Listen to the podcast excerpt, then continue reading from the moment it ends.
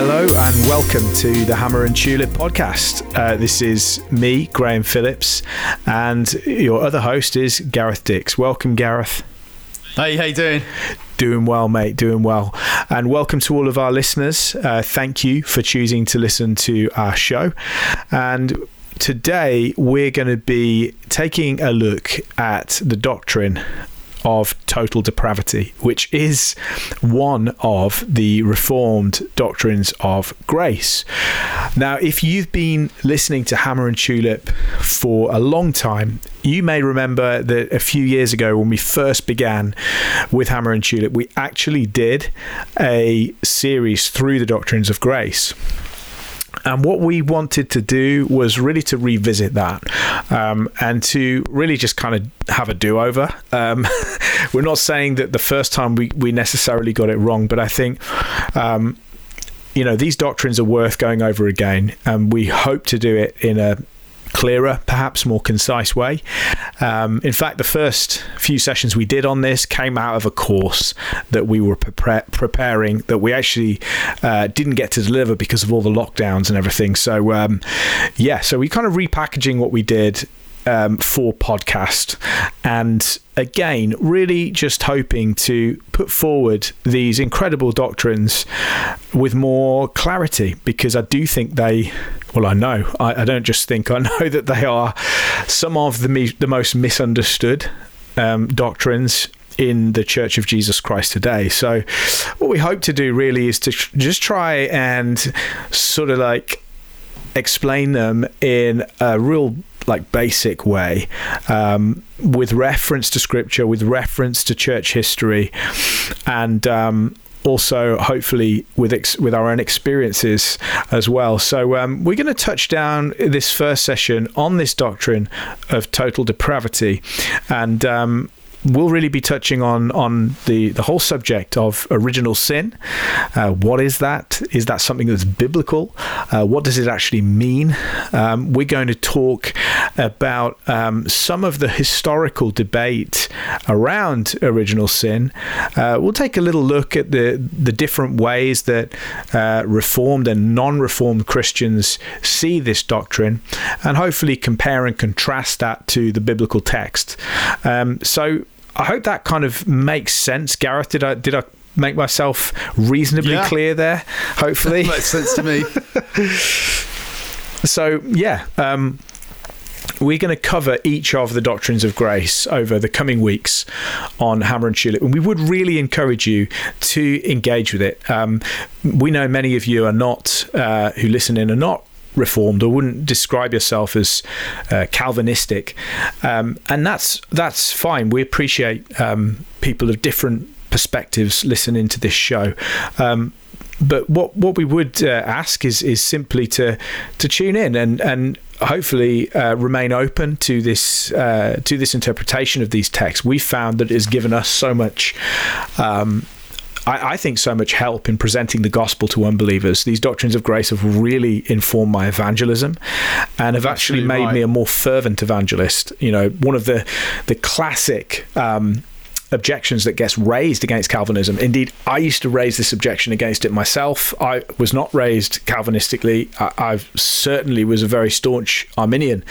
Um, unlike Gareth, who's been raised more in the Reformed tradition, I was certainly provisionist in my view, um, did not accept the doctrines of grace. And one of the criticisms that I had of the Reformed understanding of the gospel um, was that it would defeat evangelism. You know, um, if, Yeah. if you really believe these doctrines, you believe in you know God predestining some to salvation. Then what's the point? You know, let Him figure it all out. You don't need to preach. But I'll tell you this: my understanding as it deepens and broadens on these doctrines has strengthened and given fuel on the fire of my evangelism. I'm out on the streets preaching every week, and um, I would say that these doctrines have in no way dampened that fire to share the gospel. If, if anything, this first doctrine we're going to look at of total depravity has really strengthened my resolve um, to preach the good news of the gospel. So, yeah, Gareth, I, I don't know if any of that resonates with you. No, absolutely right. I mean, you think about the likes of George Whitefield and Spurgeon. I mean, these were staunch Calvinists who had some the some of the greatest, most fruitful evangelistic ministry, you know, you know, in, in British history, certainly I would say, and uh, and certainly many of the, the great preachers uh, over the years, you know, Dr. Martyn Lloyd-Jones being another one, strong Calvinists, and I I believe it's actually believing that, that God has an elect, and actually it's the proclaiming, the preaching of the gospel that actually brings people uh, to, to God's elect to faith, as opposed to this idea of which you know the kind of Pelagian kind of uh, Arminian view of well you know it's, it's down to trying to persuade people. So we don't want to go in too hard. We don't want to kind of put them off. We perhaps we want to you know live a live it out in our lives rather than actually preach it. And obviously we should live our Christian faith out in our lives but it's almost that sense of if we if we don't need we don't want to put people off by coming on too strong. Um, so we've got to kind of appeal to the reason and the mind. Whereas the Calvinist says no I will preach the gospel uh, some people will hear it and get saved, others won't. But the, the God, God will do his work through the proclamation of the gospel. So actually, I would argue that being a Calvinist makes you a gospel preacher more than if you're not. Yeah, well, so, you know these are these are things that you know for centuries um, men of God, women of God have believed and have never seen as a barrier to preaching the gospel. No. I do think that these five doctrines of total depravity, uh, unconditional election, limited atonement, which we, we should go, we should all go ooh when we say that one, Oh, yeah. irresistible, Always, yeah. irresistible grace, and the perseverance of the saints. Um, these five doctrines um, are called. Calvinism is another word for them. I do believe are some of the most misunderstood um, doctrines in the the Christian, well, in the in the sphere of Christian orthodoxy, because they are considered within the realm of Christian orthodoxy. They have been believed uh, by Christians, Protestant Christians, uh, throughout the, the centuries.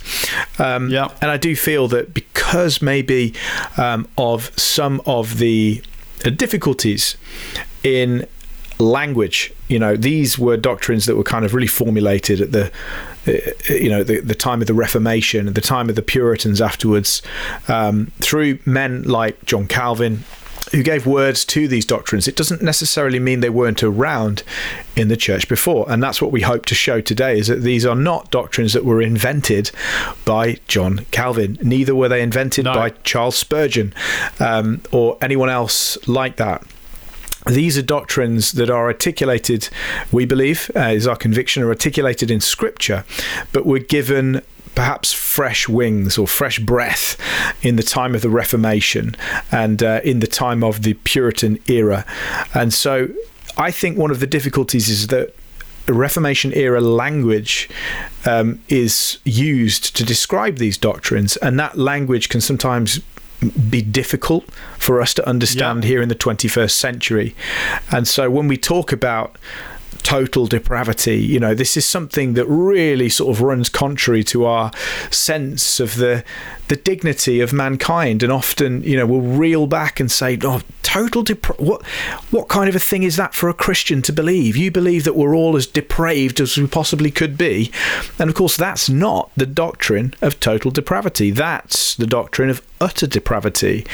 uh, which is not what Calvinists believe. It's not what you know Calvin was talking about. In fact, Calvin never wrote these doctrines in the first place. But I think there's a lot of confusion around it because of the language that's used. And so, what we're wanting to do in these uh, episodes is to is to try, uh, if you'll stick with us, to try and kind of like peel away some of the difficulties that we have in tra- sort of like translating these doctrines through our modern ears and modern minds and get down to what they actually mean. And so, to begin with, it's worth explaining that this doctrine of total depravity, we don't necessarily have to call it that. Um, in fact, R.C. Sproul. Um, because of this thing that I'm explaining, because of the fact that so many misunderstand what total depravity means, he prefers to call this doctrine radical corruption. And so we'll get into Yeah. more of why that is. But I do think, uh, on the face of it, a lot of people hear these doctrines, you know, total depravity and limited atonement, and it feels like a slap in the face. And they say, well, I can never believe that. but it's worth getting beyond that to the crux of what these doctrines are actually Yeah. about. And when we can do that, we begin to see that these doctrines, particularly this one we're talking about today, I think they're, they're all Christian doctrines, but this one in particular, this is something not just that Reformed people are supposed to believe, but this is a Christian doctrine. It is. you know it so really is. i think it's worth just explaining that from the start that you know don't be put off by the the phraseology here um you know these are just the skins that carry the wine so to speak um, but if we can sort of not be upfront offended by the language and just do due diligence to try and get past that and into the meaning of what's being said here i think it will help us Absolutely right. Yeah. So, um, do we want to just speak a little bit about where these came from? Because I think, again, um, one of the things that I've well, certainly I believed for a long time was that um, was that Calvin wrote these doctrines. Um, so it's often called we hear. Calvinism. And and uh, let me share this up front with you because uh, my experience of of coming out the closet as a Calvinist has been rather bumpy. Um, so lots of misunderstandings, um, lots of people just not really understanding what it's all about. I actually sat down with one lady um, after. I mean, I yeah. So anyway, long story. I sat down with one lady who said, um, "So you've, uh, I hear you've become a Calvinist now." And I was like, "Right, okay. Um, well, I'm a, I'm a Christian." Um, I believe that the doctrines of grace are true. And she's like, so you're a Calvinist, but but you. So does that mean you don't believe in Jesus anymore? no word of a lie. so so I think there's Switch religions. there's Yeah. so much confusion and sort of yeah misunderstanding around these doctrines like people believe that you know another one was i remember i left my former church there was a big hoo-ha um, about calvinism and he's left because of calvinism and that was, was actually never the case. But um, that was the narrative that went round. And um, people started saying things in in sort of well against me really and in defense of staying at the former church they would say oh we follow god not man we follow God, not man. And I, and I took partly that to mean that they believed I was following a man. They believed that I was following Calvin and not Jesus. And the fact is, Gareth, it's correct to say that Calvin didn't write these doctrines, did he? Not at all. Not at all. As we're going to find out. So where did these um, where did this where did these sort of doctrines of tulip actually come from? How did they develop? Well, the kind of background uh, is a Dutch theologian by the name of Jacob Arminius. Uh, whilst being brought up in the Reformed tradition, he leant towards the more humanistic doctrines of a man called Erasmus.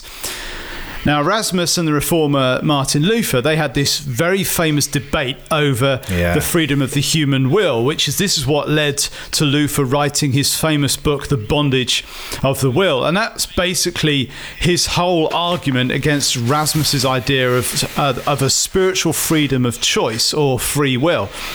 So, Arminius, he didn't believe in sovereign grace as it was preached by the reformers. And so, after his death, his followers, who were known as the Remonstrants, they boiled his main doctrines down into five points. So, that's there we go. So, this doesn't come from Calvin, it actually comes from Armin- Arminius's uh, Remonstrants. And these were the five points of Arminianism. And they presented these these five points of Arminianism to the National Synod of the Church in Holland in Dort in 1610.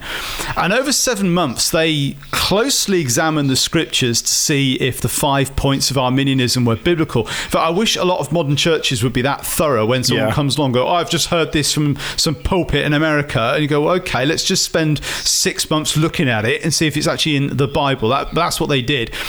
And in the end, and this is really interesting, interesting in the end, they found them to be contrary to scripture and were declared to be heretical. So let's just flag that up that the Synod of Dort actually flagged up Arminianism as being heretical. Um, and meanwhile, around the same time, the reformers of the church also affirmed the theological position held by the Protestant reformers as being entirely consistent with scripture and therefore biblically faithful. And so this then became known as the five points of Calvinism in honor of the great theologian theologian John Calvin. So at no point did Calvin ever write the five points of Calvinism or actually have anything really to do with actually compiling them together. These are actually written, Right. and if you if you look at the canons of Dort, which if you it's well worth buying a, uh, a book on the creeds and confessions. There are a couple you can buy, but just you know read the canons of Dort, and you'll see actually this is actually the arguments against the five points of Arminianism, and the, the canons of Dort. the- You know this is where we get the acronym TULIP.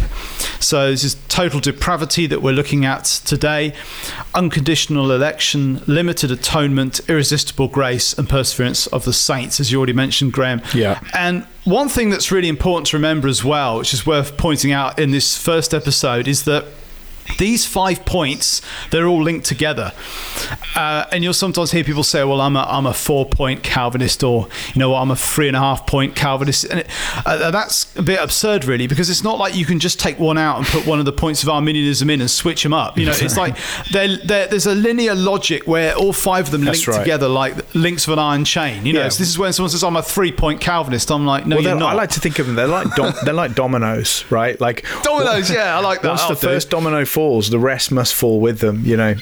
yeah Yeah. So really, that's essentially that's where the background comes from. So I think when anyone says, "Oh, well, it's um, uh, you know, Calvin made them up, or whatever," this is actually, it's this is there's much more to it than that. Yeah, and so really the um, the doctrine of total depravity, um, it's not so much speaking about. Uh, the sins that we do every day, like being being naughty, no. stealing from the biscuit tin, um, those kinds of things.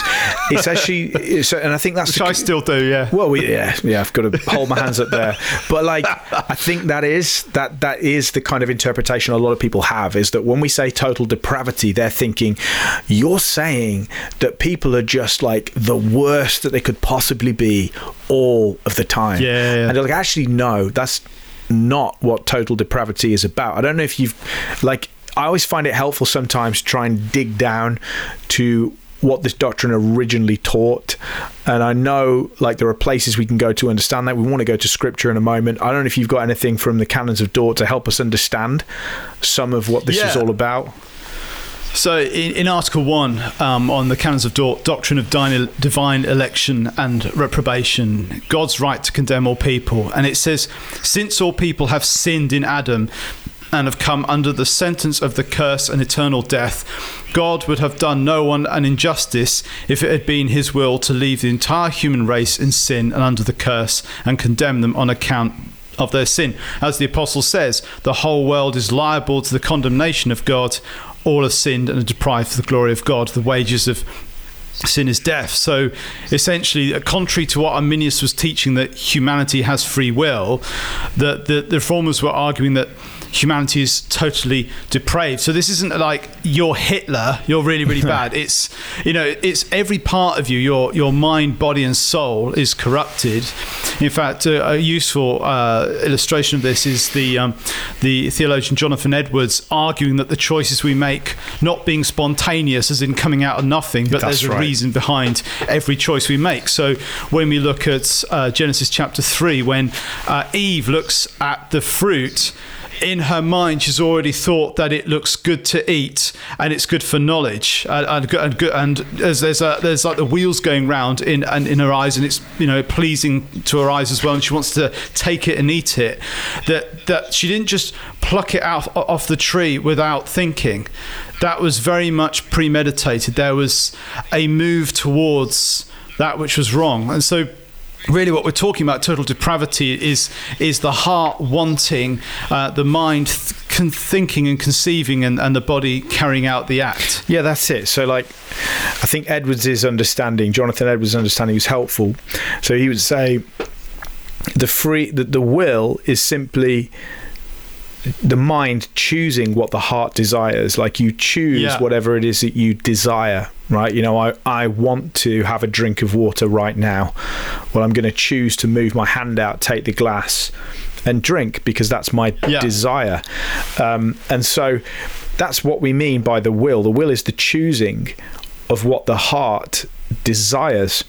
And we do have a great amount of liberty. There's no question of that. We, um, we, we have a freedom unlike any other created being. Uh, we're created in the image of God, who is ultimately yeah. free in all of his choices. Um, and so, of course, we have a great deal of liberty in what we can choose. However, if, if Edwards is right and the will is simply the action of choosing what the heart desires, well, what happens when the heart only desires evil all the time? yeah. is what the Bible this says. And when we look to Romans 3, for example, Romans 3 10 to 12, there is none righteous, no, not one. There is none who understands. There is none who seeks after God. They've all gone out of the way. Together they've become unprofitable. There's no one who done, does good, no, not one. Um, pretty damning, and we can get more into that yeah. later. But but the point being is that if the heart is in some way impacted by sin in a really decisive way, then even if you have a freedom of the will, you know, an ability to choose whatever the heart desires, even you've got that realm of freedom in your will.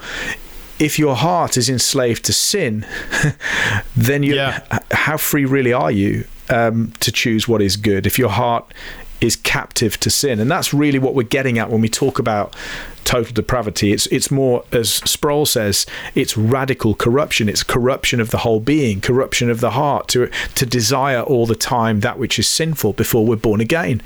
Um, it's a corruption of the um, the the reasoning ability. Yeah. Um, you know, as Romans one says again, you know, um, that we suppress the truth and unrighteousness. It's it's the Bible seems to always teach contrary to this idea of the the, the nobility and the goodness of man in his natural state. Yeah. You know, um, you know there is none good, no, not one. Well, what do you mean? Um, you know, we've we've all seen unbelievers do good things. You know, we remember growing up with Princess Diana going visiting poor children who've been the victims of mine explosions. And we're not saying that an unbeliever cannot do something that is good, but what we're saying is that it, an unbeliever can't do that which is good in comparison to God. An unbeliever, like when Jesus says to the rich young ruler, "Why do you call me good? There's none good but yeah. God." It's a different standard of good, and we recognise that the Bible teaches even the good that we do is corrupted by sin. We, I think that's that's a very interesting point you make as well about the reason being corrupted. Yeah. Because one of the things I've noticed as well, is as you you I know a lot more about apologetics than I do, having studied it in real depth. But I think we would both agree that presuppositional apologetics mm. is the most faithful and best form of apologetic because it actually uh, recognizes and teaches that this suppressing yeah. of the truth is the problem. So if you think I'm going to try and relate to someone on a level with whether it's science or philosophy, and I'm going to try and meet meet them on that level, which is what apologetics tends to try and do.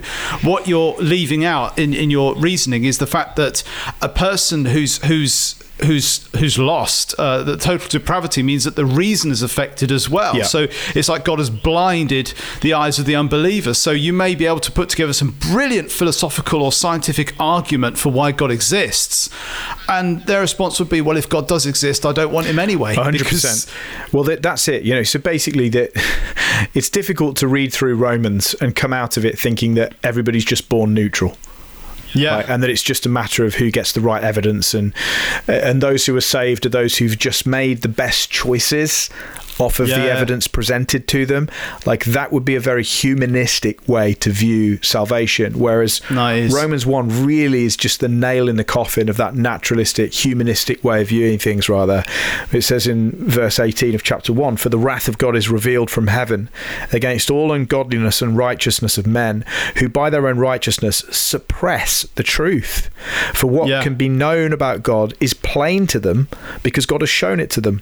For his invisible attributes attributes, namely his eternal power and divine nature, have been clearly perceived. That's actually that they have clearly perceived it in some way, shape, or form. Uh, ever since the creation of the world, in the things that have been made, so they are without excuse. Uh, for they, although they knew God, they did not honor Him as God or give thanks to Him, but they became futile in their thinking, and their foolish hearts uh, were darkened. So this is very damning, um, yeah. sort of writing about man in his natural form. Yes, we believe God originally has created Adam and Eve with a free will. We we don't believe, for example, that total depravity doesn't believe that God created Adam and Eve totally depraved. That's another misconception. No. Um, yeah that oh well if you, well you're saying then that, that God made us to be sinful um, that he actually made us to be that way uh, no Adam and Eve were born with a real free will they had the ability to choose what was good or to choose what was bad uh, they had a freedom of the you can call it freedom of the will if you'd like, but they had a freedom that we don't have. Uh, they were not captive yet to sin. That came with the fall, and so this is a is another thing worth saying is that this sort of radical corruption wasn't originally part of the makeup of mankind. It came with the fall. Um, yeah. And so, yeah, and this is this is what the, the doctrine teaches. Whereas we find in Arminianism, there's a, there's a different sort of understanding of those things, or in you know, even Pelagianism, there's this rejection of original sin as being something that's passed down to all generations yeah. from Adam. I know there are different variations in Arminianism. There are Arminians that would believe largely what we believe, um, but the, the original doctrines um, would talk more of a kind of a partial depravity, so that um, original sin affects us morally, but not necessarily in terms of our reasoning faculties, or uh, or that there is still some kind of what they call prevenient grace that gives all mankind equally an ability to choose what is good. Um, but this seems to fly in the face of of Romans three uh, and other such texts that describe man's inability to do such yeah. things. Um, yeah, I think I think the the text that really swung it for me. Sorry, I'm, I'm blabbing on a bit here, but um, the text that really spoke to me about um, the truth of this doctrine and the the real radical nature of our fallenness uh, was 1 Corinthians 2:12 and it says sorry oh, yes. 1 Corinthians 2:14 the natural person that is just trying to explain what we mean by natural person yeah. the, the natural person is the person who's in Adam as Romans 5 talks about it. The person who is not in Christ. There's only two types of people in the world, Romans 5 says yeah. those who are in Adam and those who are in Christ. And so the natural person is, is the person who is not born again. They're, they're in their sin. They are dead in sins, as Paul says in Ephesians 2.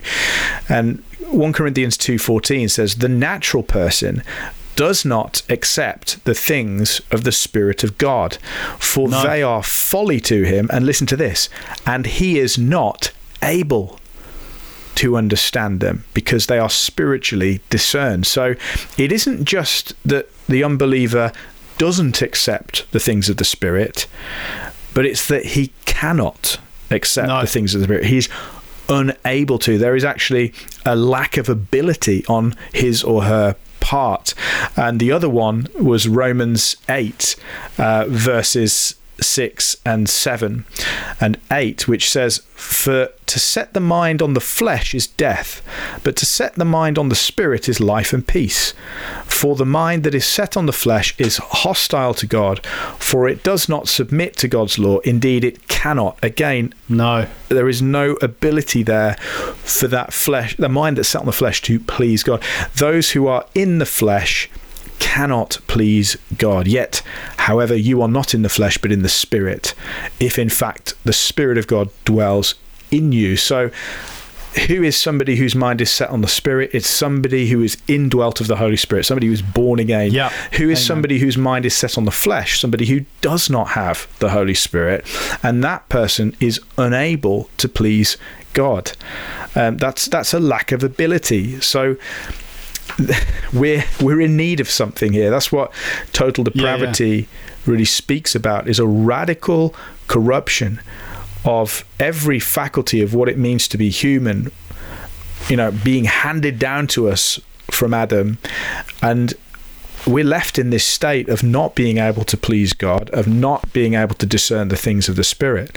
Um, so it seems to me pretty clear cut that we're in a bad way because yeah. of original sin.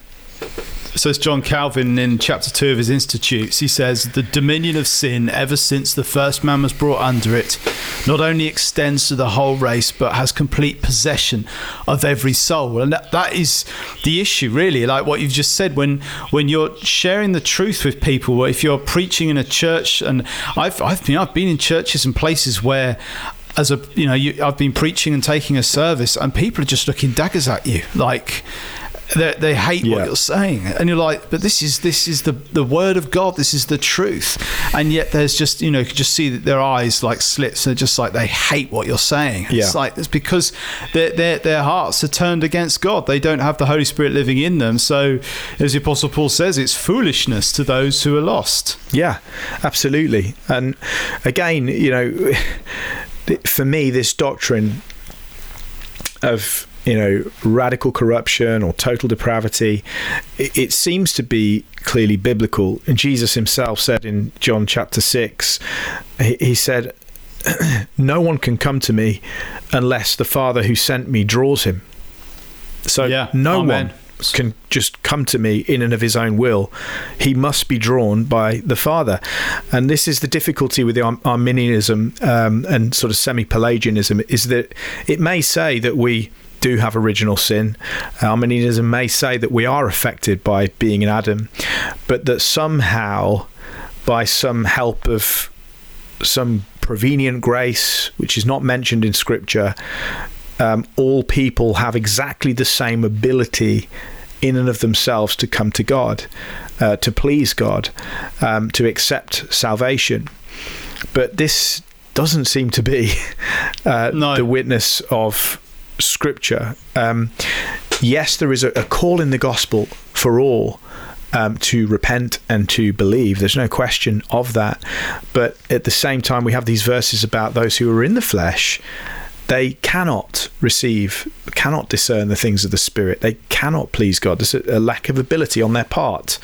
So, th- yeah. this is is one of those things that is this is a bit of a conundrum, isn't it? It's difficult to think through. On the one hand, we're being commanded repent and believe. On the other hand, we're being told, you know what, no one can actually come to me unless the Father draws him. so yeah, this is this is one of those things that we must accept and believe because Scripture teaches it. Yeah, and I think I think one of the things that I've always seen as being quite striking as well is is how you know the actual Apostle Paul refers as well as you mentioned already in um, Romans one, but he talks about that they are inventors of evil, which I think is you know that is is really telling, and and something that I see as a bit of a parallel to that is in Genesis 6, verse 5, which I think is arguably the most tragic verse in the whole Bible, where it says, The Lord saw how great the wickedness of the human race had become on the earth, and that every inclination of the thoughts of the human heart was only evil all the time. Yeah. The Lord regretted that he had made human beings on the earth, and his heart was deeply troubled. Now, there's something deeper in the Hebrew here, which, which is, I think, pretty mind blowing and tragic. The very same Hebrew word, yatzer, that's used earlier in Genesis 2, verse 7, when it says that God formed Adam out of the dust. That same Hebrew word is being used here in Genesis chapter 6, verse 5, to describe the forming of evil desires in the heart and mind of fallen humanity. So here, God has created humanity with the same creative ability and attribute that God used to create humanity out, out of the perfect love that coexisted in the Trinity. And that, that perfect ability to form and create has been so corrupted and tarnished that now humanity is using that God given ability to bring evil dreams and desires into being so that you know that is, is thinking up ways and and and dreaming up new ways to, to sin against God. And since the de- depraved heart and mind is so darkened and corrupted that a person will reject the truth about God uh, because their heart is hardened and they'll think of people will be looking up new ways and new things, new ways of evil, and there'll be geniuses in the way they do it. And I just think there's something about what the Apostle Paul says here about like inventors of evil. I think that we're, we're always seeing humanity coming up with new ways of of just of just plumbing the depths. Yeah, absolutely. I think you know we we're not saying for example, like, I mean, we're all seeing that now, aren't we? You know, inventors of evil. Um, for me, it's like uh, there was news the other week uh, of a, a group of scientists in a Boston lab uh, creating a new variant of COVID that was 80% fatal to rats. Who does Yeah. who does that? Like literally Yeah. like why do that? Like we've just been through a pandemic where you know millions have died but yeah, Yeah. let's go on into a lab and create a more virulent version that's going to kill more things you know so it's like again inventors of evil we, we have a, an epidemic of abortion in this nation Yeah. upwards of you know 200,000 babies every year being aborted.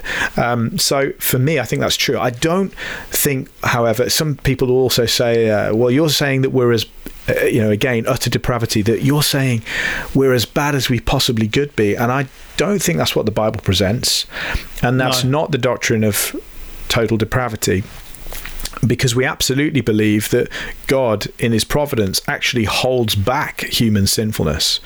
Um, You know, not everyone's a Hitler. Uh, do we have the capacity to be Hitler? Uh, yeah, uh, but we're not all Hitler. and I, So you can have hatred in your heart and mind, can't you? You can hate someone, um, um, but it doesn't mean you're going to kill lots of people. But the, the same hatred is, is actually can be, you know, there's a, even just a small amount of that that hatred can be in any of us. yeah, uh, it, you know, that's that's true. God absolutely restrains human excess in sin. Um, and I think that's scriptural. Another another way that people will sort of well describe the doctrine of total depravity is they'll call it total inability. Now I I sort of for a time yeah. I was very keen on that. Um, I'm not so keen on on using that as such because I don't think it fully grasps the doctrine. But I do think it gets one part of it, which is what does total inability mean? It means that we are totally unable to please God in and of our natural selves. We're unable to Yeah. reconcile ourselves to God, to um, seek God. And in fact, R.C. Sproul is commenting on some of Jonathan Edwards' works. Um, he says, The unbeliever will not seek, the unbeliever will not knock. Seeking is the business of believers. Jonathan Edwards said, The seeking of the kingdom of God is the chief business of the Christian life. And as it says in Romans 3, there's no one who seeks after God. But that is what we believe, isn't it? We do Yeah. very often talk about those who are seeking. Yeah, they're, they're seeking for God, but actually the Bible says none will. And I think, No. yeah, this is this is the this is the radical teaching of Scripture um, that apart from God, no one seeks God. Um, it takes something supernatural to turn us from spiritually dead people who are really only interested in serving ourselves into people who are interested in serving God. That takes radical supernatural intervention. I think another interesting one that's mentioned in that book, it's chosen by God by R.C. Sproul, is this fact that many evangelists love the um, the passage of scripture in in Revelation. Let me read this to you. It's uh, Revelation three uh, twenty, and it says, "Behold, I stand at the door and knock. If anyone hears my voice and opens the door, I will come in and eat with him, and he with me." And this is the picture of Jesus um, at the door. And there's that famous uh, piece of art. Do you know who painted that, Gareth? I can't remember off the top of my head. I, I can't top my head either. No. But we all know the one. The picture's yeah, beautiful painting of, of Christ at the door with a little lamp, and he's knocking, and there's no handle on the outside. There's only a handle on the inside, and this is often preached as like, listen, Jesus is knocking at the door of every human heart. Like, will you let him in? But what's often misunderstood is that this letter is written to a church of believers. This, this Christ isn't Yeah. knocking at the heart. This isn't.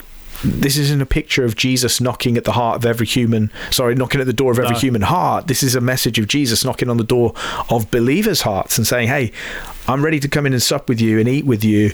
Will you let me in?" It's actually about believers, not unbelievers. Yeah. Um, we're not saying that Jesus doesn't seek out those who are His, His elect, um, but you know, it's often this kind of mis misuse of Scripture to support what we really believe about humanity. That we we don't very often um, we don't very often really see people as being spiritually dead who are outside of Christ. We don't really necessarily No. see them as, you know, um, not being God seekers. We we we tend to view people in a much more humanistic way uh, than in a biblical I mean, way.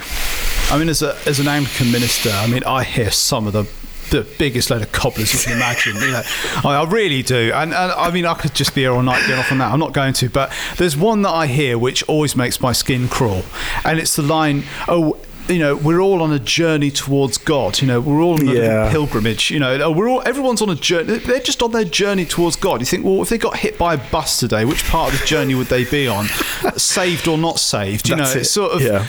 and it's just, I'm sorry, all of this sort of ethereal kind of Catholic you know nonsense. I don't know what, what you'd call it. This kind of very sort of abstract idea if everybody's just on their little journey towards god and they're all just sort of feeling their way around. Well i tell you what they're what they're, they're, they're groping around in the dark yeah. because they're blind. And that's the, that's a fact. And the only way you get saved is by the holy spirit. And that is the elect, the only person who gets saved is someone who's elect of God. You know, because as we're going to see, the, the whole point of of the, the, the whole nature being corrupted means that your heart is darkened, your mind and reasoning is darkened, and your and your your body craves that which is. That's why people get addicted to all sorts of things. And you see what you know, people that once they get further down that road, that there's addictions there. There's a you could just see some people who are just who are just in captive to the flesh, and and it's because it's already in there. It's right from birth.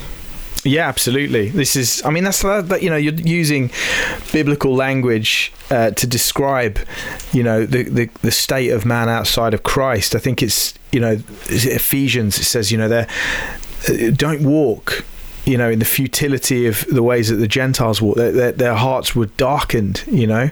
Um, and so it, it is a difficult it is a difficult thing to accept the yeah. sort of biblical teaching um, about how desperate things are really for mankind. And we were looking today at church actually at the story of blind Bartimaeus crying out, you know, yeah, Jesus, story, yeah. Son of David, have mercy on me. And we're talking about this is actually a blind man who could see. Like he could see yeah, uh, yeah. that he was blind. He knew he was blind. He knew he was desperate. He knew he needed grace. He needed mercy. He needed Christ to set him free. And I think it was J.C. Ryle who, who said, you know, our problem is that the type of blindness we're born with is almost like a blindness that doesn't really believe it's blind. You know, it, it's sort of yeah, yeah we, so we think we can see, um, and we think we see things clearly, and it's only when the illumination of the Holy Spirit comes that we realize our former sight was in fact darkness. It was yeah. blindness. We didn't see, and so we need um, to present people with the radical condition of their hearts we, they need to be able to feel the desperation of their condition before they will cry out, Jesus, Son of David, have mercy on me. If we just go around telling everybody that, you know what, um, we're all neutral, and you know, yeah. um, you're you know, we're not particularly sinful. We're all on a journey, on a pilgrimage towards God, and um, you know, all the best with that. Um, yeah. We're never good gonna... luck with your pilgrimage, yeah, of, of, good, you know, of, of, good deeds and kind of like trying to somehow, you know, make yourself right with God, because that's what a lot of people are trying to do. They're just trying to clock up church attendance over 50 or 60 years and enough good deeds to somehow get them in. Yeah, this is it. And um, if we're not presenting people with what the Bible says, you know, that, you know, like Paul says in Ephesians 2, you were dead in your trespasses yeah. and sins. Um, you know, there's not going to be that sense of desperation to call out on God for mercy, for grace. Um, I think that's absolutely key. And I think. Um, yeah, we'll get to this in later weeks when we do talk about the doctrine of unconditional election. We'll see that that is the only option. You know, if, yeah. if this first doctrine is true and we are all actually not seeking God, we're all born not seeking God, we're all born blind and dead in sin, then there is no hope of salvation other than a supernatural intervention, other yeah. than something outside of ourselves coming and somehow making us alive, we're hope our situation's hopeless. I, mean, I absolutely, and I, I love that um, that passage in Ephesians two. And you were dead in your transgressions and sins. And I always think of a parallel with Ezekiel thirty-seven with the, the dead, dry bones. Like, Yeah. you, you didn't just you didn't just die ten minutes ago. You know, you, you were like those bones in the valley in Ezekiel. You were dry and and been dead for a very long time. And what do we see? But we see the word of God brings all of the bones and and the and the flesh back. But then it, it is the it is the the wind, the spirit of God that brings life, and and it is the word of God that has the power. But it's the Holy Spirit that brings the word to life in us and brings our spirit to life. And, and, and as Jesus says to Nicodemus, flesh gives birth to flesh, but spirit gives birth to spirit. And this is something where it, only the Holy Spirit can do this. And this is why, I mean, it breaks my heart how the church just doesn't pray. Like we, we have lost prayer in the church, and it is our main weapon because the only way anyone's going to get saved is if we're praying for that person to have their eyes open. We're praying for the Spirit of God to to uh, meet with that person and to bring regeneration and, and faith in that person because that person will never believe. You'll never be able to make that person understand. And I've honestly, I've seen people, mainly women actually, who are married to a non-Christian husband. It seems to be yes, there are some. You do get men with with uh, unchristian, non-Christian women, but I seem to see a lot in the church. A lot of, as I call them, like the Chris, Christian kind of like women on their own uh, with their husband at home, and I see the pain and the and the, the longing for their husbands to believe. And and you, and you, I've I've many Christian men that I've pleaded with and tried to explain the gospel to, and, and just desperately wanted to see them saved. But it's only prayer that's going to do it. It's only crying out to God constantly and praying that God would open their eyes. Yeah, hundred percent. And this is, you know, this is why we pray, isn't it? This is because instinctively, you know, we understand that this is out of our hands. Yeah. instinctively, we know we need God to intervene. Um, it's it's a desperate situation, and I think this is the key thing: is that if it's true that we're all we all are born with an equal ability in and of ourselves without the grace of God. We don't need God's grace. We are, we are born, you know, as Charles Finney preached, we're all born with this the same set of moral abilities that we can Yeah. choose God. We can choose God. We can choose to believe God at any point. You know, sin hasn't affected us so deeply that we can't do that. We're all born with this inherent ability to choose God and to choose that which is sinless and to to basically pull our socks up and be righteous and to make ourselves pleasing to God. If that's true, Yeah. then what that makes you as a Christian is just somebody who made the right choices. And Yeah. you can then, therefore, say with the Pharisee, Thank God I am not like them, that I was not born like them who made the wrong choices. Oh Lord, I thank you that I have made all the right choices and that I have chosen the good, and therefore I am saved. Because your salvation is ultimately not the result of grace, but the result of your ability to choose the good.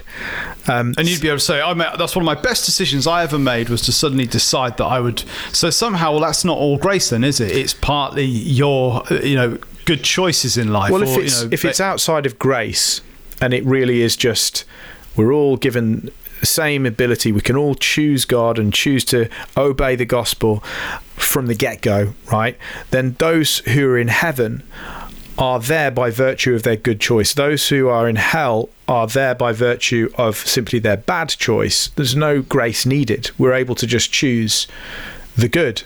Um, yeah, and so that's that, that for me is the, the difficulty with that view is that there's there's very little need for, for grace there and I just don't see a biblical precedent for prevenient grace that that you know there's this kind of special grace that's given to all to kind of like cheat code original sin so that we can all you know I just don't I don't see Yeah. it there and so you know if we read through Ephesians 2 for me that's the that's the that's the kind of like way I see this this kind of radical sinfulness in mankind being overridden, it's not by us, it's by God. And so, you know, we see chapter 2, don't we? And you were dead in your trespasses. Sorry, you were dead in the trespasses and sins in which you once walked, following the course of this world, following the prince of the power of the air, the spirit that's now at work in the sons of disobedience, among whom we all once lived in the passions of our flesh, carrying out the desires of the body and the mind,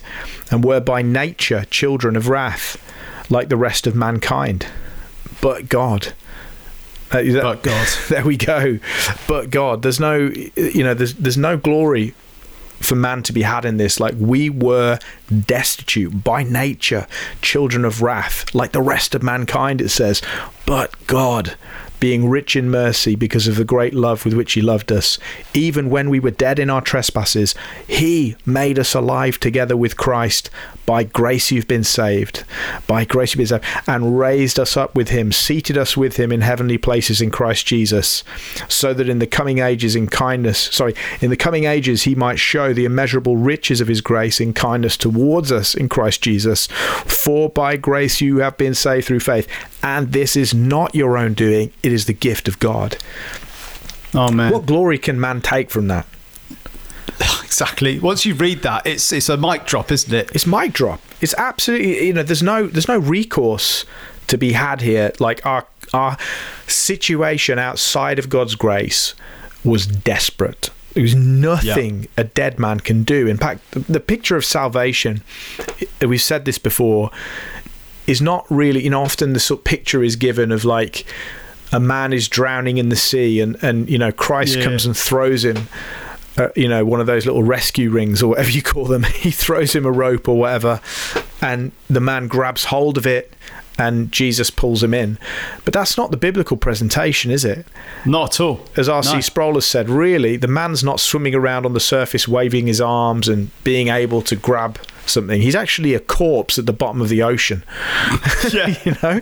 Simple God that, yeah. has to reach Been down, eaten by a crocodile or something, yeah. yeah. Pull that dead corpse up and gives him new life. You know, that's really the biblical picture. The, yeah. the picture is of Lazarus in the tomb.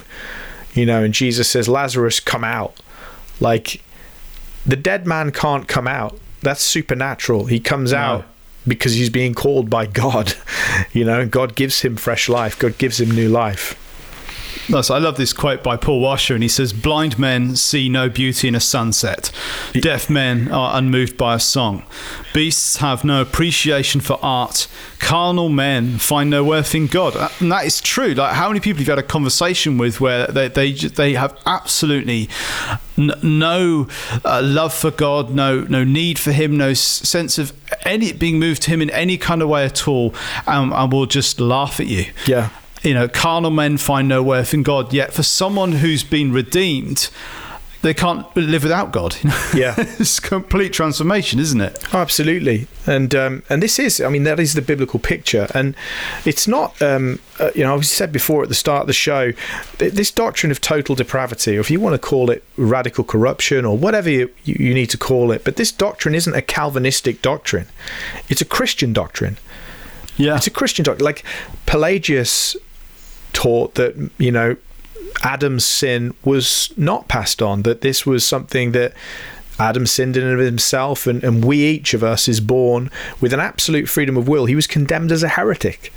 So total depravity yeah. is not Calvinistic, it's just Christian. And in fact, there are many Arminians that believe what we've just talked about tonight. Um, there are many Arminians that hold to total depravity. All we would say is that once you've accepted man's total inability to make himself alive again. You know, that he is dead in sin, that he, yeah. he is blind, that, you know, he is a child of wrath outside the grace of God. Um, you know, that like we said, the dominoes start tumbling. Once we actually believe that and stop trying to fight against it, we understand that salvation can only come from outside of ourselves right?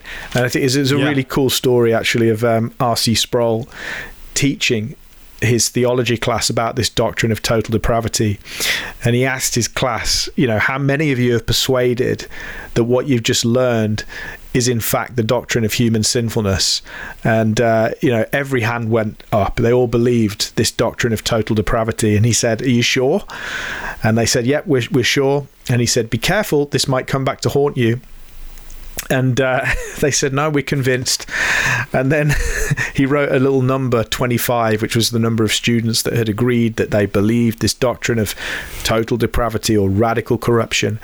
And he said several weeks later we began a study of predestination. When i got to the point of man's moral inability there were howls of protest. Wow. and then i went to the chalkboard yeah. and reminded them of the earlier poll.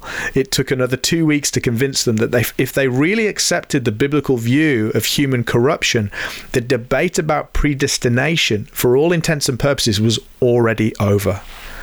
Yep. And I think he's absolutely right. You know, if we accept this, man's total inability to, in and of himself, choose that which is good in the eyes of God, you know, to, you know, just obey the gospel because he's spiritually dead and he cannot receive the things of the spirit, then immediately we say, well, how is there any hope for that individual who is dead, who has no ability to make himself alive? We can only look to the hand of God, can't we? Yeah. We can only look to God's ability, and that's why that those two words in Ephesians two are so powerful. But God. And I think this is one of the things that, as a minister, I'm sure you've seen it, but for me, I think it's one of the things we see a lot in the Church of England is this kind of trying to get to God through works. So you can actually have people who, and this is I find this is the thing I find the hardest um, to get my head around. But it really is that you can have people who they believe in God, but they're not saved. So so there is actually uh, they yeah they believe they're religious, they believe in God, but you know like the Pharisees in in in the New Testament we see a lot of time that people will try to wear kind of moral medals. Mm. And they'll try to, you know, they, they go to church every week, or you know, they, they and even even in kind of more evangelical circles, it's very easy to fall into the trap of kind of of trying to just keep certain areas of your life right. So maybe you don't drink, you don't smoke, you don't, you know, have sex outside of marriage, it's whatever like it is, and you, and, and you and you keep a moralism that you know you're, you're walking in a straight line as far as you're concerned and yet like you think that that just turning up and being moral is enough. Moralistic therapeutic deism and a lot of people in church circles for years find themselves living like this and then they wonder why it is that they that you know they, they mess up in a, in a, a massive way. And it's kind of like well actually because deep down you really desire those sinful things because your heart hasn't actually been changed. Yeah, and I think all of us can res- and can relate to that some way, can't we? At some point in our life, where actually deep down we really still wanted things that, that were wrong and, and, and the heart hadn't really been changed and we lived this kind of belief that somehow we could we could just do it ourselves and and this is it, it, this is why that this message is so important. It's never your righteousness. No, it's never your righteousness. It's it's but God. Yeah, it's His righteousness, His forgiveness, His grace. That's why Martin Luther. Everyone gets messed up over this quote, but I, I think I know where he's getting at with this. Martin Luther once said, "Be a sinner and sin boldly, um, but more strongly have faith and rejoice in Christ." And in many ways, he's saying, "Look, you know." it's better for you to train wreck and understand that you bring nothing to the table at all other than your own sin and the way you've messed up and recognize what it is to receive the grace of God than, than to go through your life thinking that somehow Christianity is you just kind of doing some, some good things and, yeah. and somehow having a spiritual pride. I think in many ways, every one of us as a Christian, when we've really train wrecked, I think there's been a moment, uh, certainly in, in my life, and I'm, and I'm, sure in others, where we've, as Christians, we've train wrecked at various points. And yet it's actually brought us to a realization of, of what the grace of God is. And, and that, that, that we, we are saved really by grace, not by our own effort. Yeah, I think that's it, isn't it? I think um, unless we have this doctrine presented to us and we really, you know, are at pains to believe it, it naturally gets swallowed up in our kind of secular humanistic culture, doesn't it? You know, yeah. and unfortunately, there's a lot of the world in modern preaching. There's a lot of humanism that gets mixed in with modern preaching, and, and really that was, you know, that's that. I think that's the problem is that we're just kind of immersed in this stuff of yeah. the idea that you know we're all just basically good. Um, that we all, you know, we're all sort of on the level footing. Um, we don't suppress the truth in unrighteousness. You know, we're not dead in our trespasses, really. Are you saying Joan from number 23, who sends a Christmas card every year, is dead Yeah. in her sin? How dare you? You know, that is the response. Like, I, you know, it's what you hear. But unfortunately, that is the biblical witness. And I think many Christians have let go of this biblical doctrine because it hurts feelings and Yeah. because it's not nice to say that someone is a sinner or that actually the world is at sin, you know, and uh, is unable, apart from the grace of God, to save itself. It's not nice. And I think equally, we like to feel in control, don't we? We like to feel in control of our destiny. That's a very powerful thing to believe. And we feel disempowered by this doctrine um, because it puts us solely in the hands of a sovereign God to determine Yeah. ultimately our destination. And uh, you know, are we saying, for example, that it's all just mechanistic and fatalistic? No, not at all. That's not the biblical witness at all. We must be- No. believe, um, but that, as Ephesians two says, that faith itself is a gift of God. So, yes, we must believe. Uh, just because God has a sovereign decree about who ultimately will be and won't be saved, it doesn't mean that we don't have a responsibility to obey the gospel, No. to repent and to believe, and that we must take it upon ourselves to do that. That's simply what the Bible teaches. And so I think it's it's about re kind of immersing our mind in the Bible and understanding the worldview that Scripture presents. Uh, as we said about presuppositional apologetics earlier, you know, it's a big word, isn't it? But really, that's the view that we do apologetics through the lens of Scripture, that we Yeah. look to the way that Scripture presents mankind. And so we do apologetics in line with that. Now, Scripture says that man is a slave to sin. Man suppresses the truth in unrighteousness. Man does not seek God. Man is not good. And so, particularly with the thing in Romans 1 where it says, you know, we suppress the truth in unrighteousness, many apologists spend their whole career just presenting evidence to people for God, and they think that that's going to do the job, you know. And I think God uses evidence in people's salvation. Yeah. I actually use some evidential apologetics, and I think it's it's helpful sometimes to use it. However, if we are simply presenting evidence to God to somebody who is consistently and always, according to Scripture, going to take that evidence, and apart from being born again, they're going to stuff that evidence down somewhere where it can't Yeah. hurt them and it can't change them. Actually, all we're doing is we're putting that place, that putting that person rather, in the seat of God. We're saying, "You are the judge. You Yeah. you're the judge of God. You decide whether God's claims are true or false. And that's simply not how the Bible presents humanity. We are not autonomous. We are not the judge of all the earth. God is. So we must present the person with the gospel. We must present them with God as He is, and not treat Yeah. them that, as though they are some sort of mini judge, mini king who has the right to stuff evidence about God down somewhere where it can't. It can't affect Yeah. them. You know, we must preach the gospel. We, yes, present evidence. I'm not saying don't do that, but it's understanding the radical brokenness and sinfulness of mankind. Um, so, It is. yeah. You know, I think there's uh, that is a key point you make actually about bringing someone to the point where they recognise their need of God. They Yeah. recognise that you know where they that they see the holiness of God.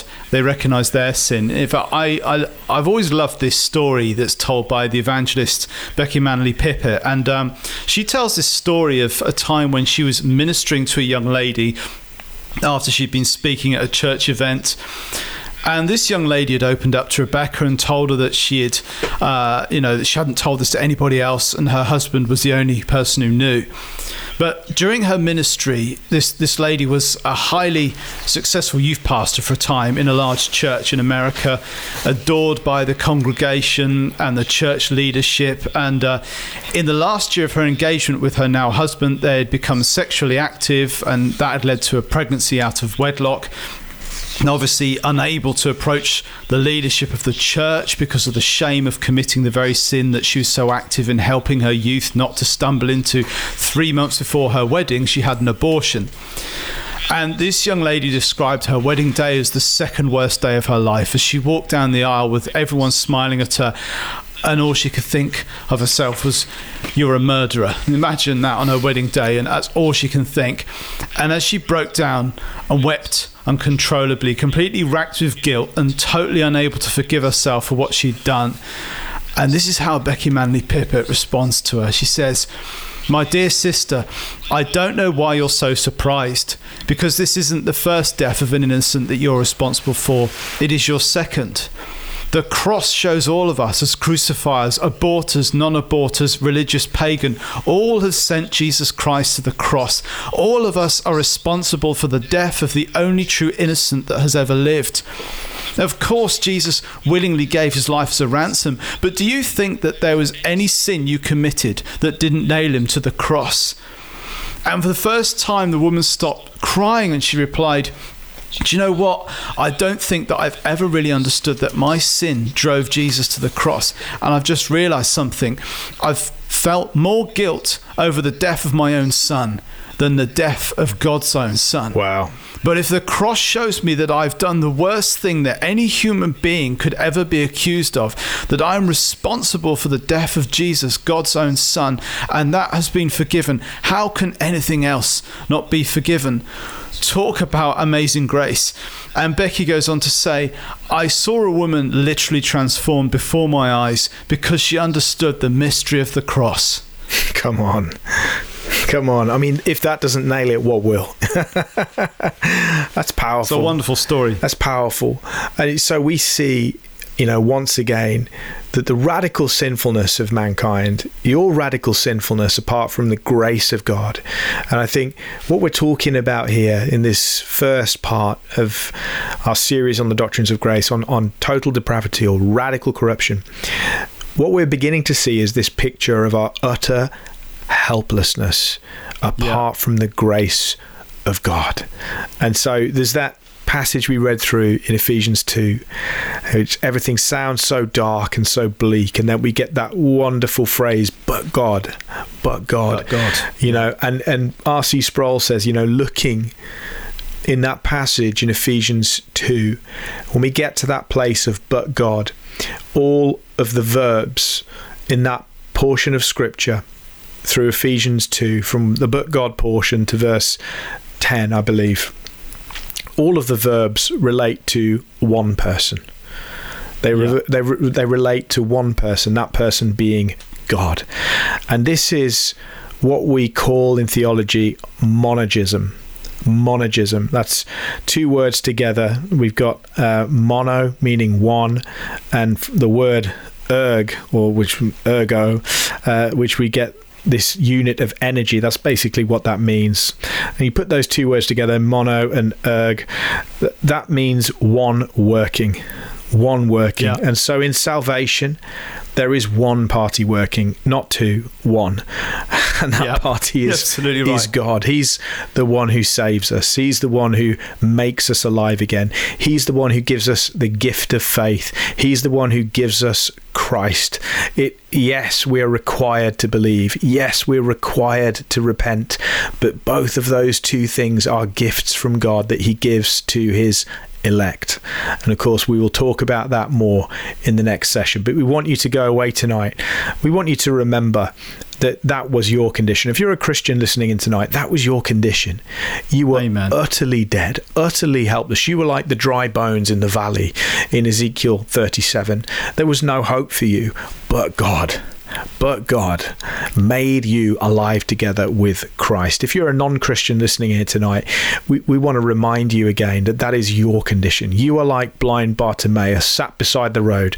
And we pray right now that you would understand, just like he did, how blind he was, that you want to see. And we want to tell you that Jesus, the Son of David, the Messiah, is here right now. Will you call out Amen. on him? Will you call to him? Will you say, Jesus, Son of David, have mercy on me tonight? You know, that's what we would ask of you. Will you repent and believe the gospel? Will you, like Bartimaeus, cry out for the Lord Jesus Christ to cause the scales to fall from your eyes so that you could see the glory of God, so that you could become as he did, a disciple who walked the road with Christ, to be born again. You know, we remember the words of Jesus to Nicodemus. He said, Truly, truly, I say to you, unless one is born again, he cannot see the kingdom of God. We would say to you, Would you like to be born again tonight? Then you Amen. must trust in Jesus Christ as your Lord and Saviour. So we hope this first session has, has been uh, of help to you. Uh, I don't know if there's anything you want to add before we close, Gareth.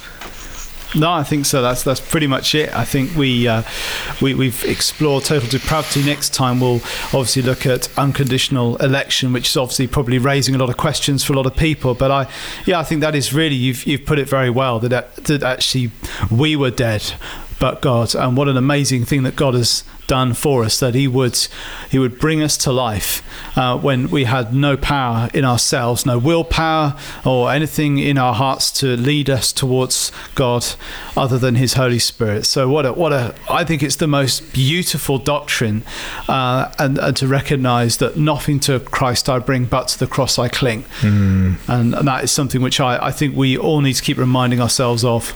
Absolutely, absolutely. Well, we hope this has been of use to you. Um, this session. We look forward to being back with you again as we discuss the next part of this series on unconditional election. And um, yeah, as, as you go your way, may you be blessed and may your walk with Jesus be deepened and broadened and enriched. Yeah, bless you all. And uh, take care and God bless. Take care, God bless.